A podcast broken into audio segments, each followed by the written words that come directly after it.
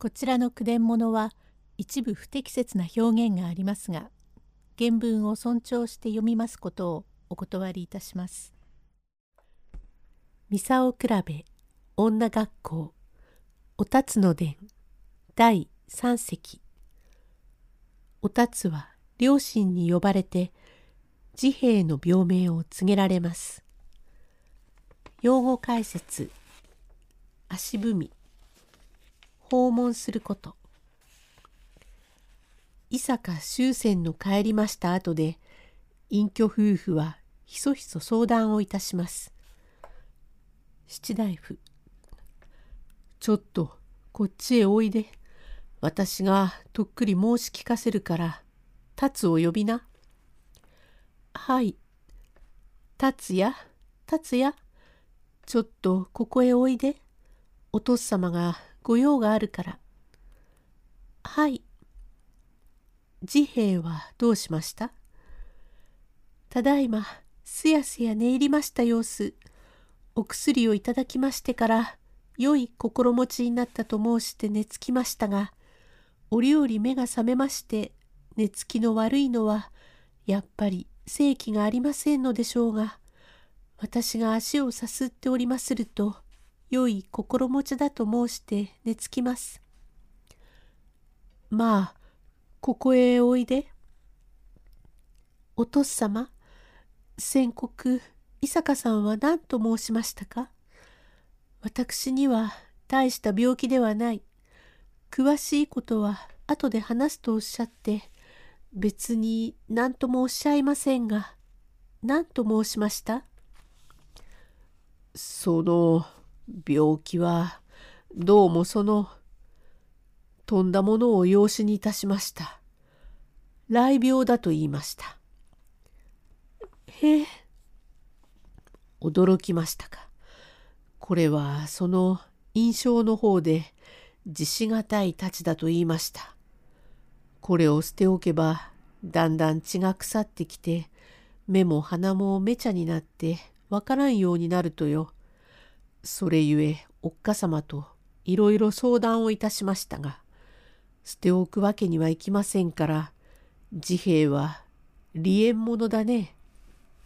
とてもその病気が走っちゃ勤めることはできんばかりでなくもしお前にでも移ると仕方がないから思い切って離縁をするからお前もその心得でいなさいよ。はいはいお父様どうかその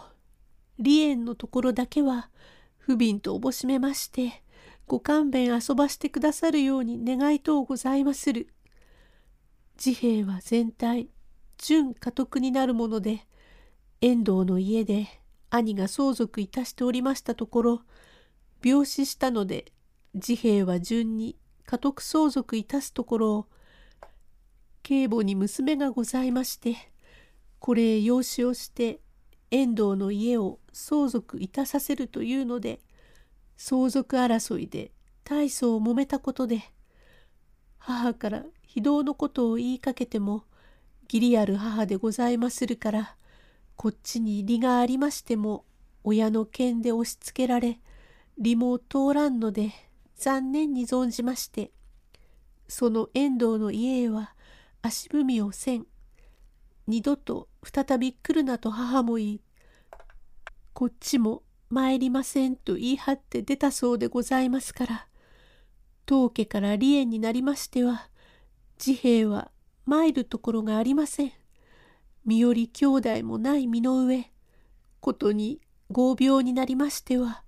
看病のいたしてもありますまいと存じますから、どうか病気全開になりまするまであなた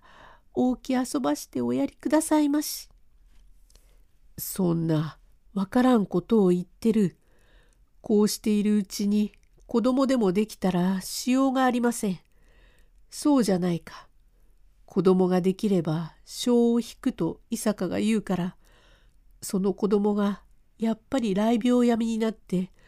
お前にも移って変な顔にでもなられては大変だ。私は一二度雷病闇を見ました。てらてら光って膨れたようになっているのをあなたそうおっしゃっても達の言うところもまた夫婦の情でもっとものようにも思います。けれども達也どうかお父様やおっかさまをかわいそうだと思うなら治兵衛の病がひどくなってからでは見るのも気の毒だからまだ発しない今のうちに離縁をするのは造作もないからお父様から仲人を呼んで先方へ話をしておいただきよ。ごもっともではございますがただ離縁になりますれば致し方がないことでございますが合病になりましたものを追い出して看病人もないような身の上にしてそれでいいわとはどうも女房の身として見てはいられるものではありませんからどのようにも看病をいたしまして全開いたさせる心得でございまする。私も一心に塩釜様へ祈願をかけてどのようにもいたしますから治兵衛の病気が全開いたすまで大き遊ばしてくださいまし。全開するまでったって全開せんとよ。わかりませんな。なぜそうだ。お前は草草子を見て中高の道を知ると言ってこれまでお父様の言うことを背いたことはないじゃないか。第4席へ続く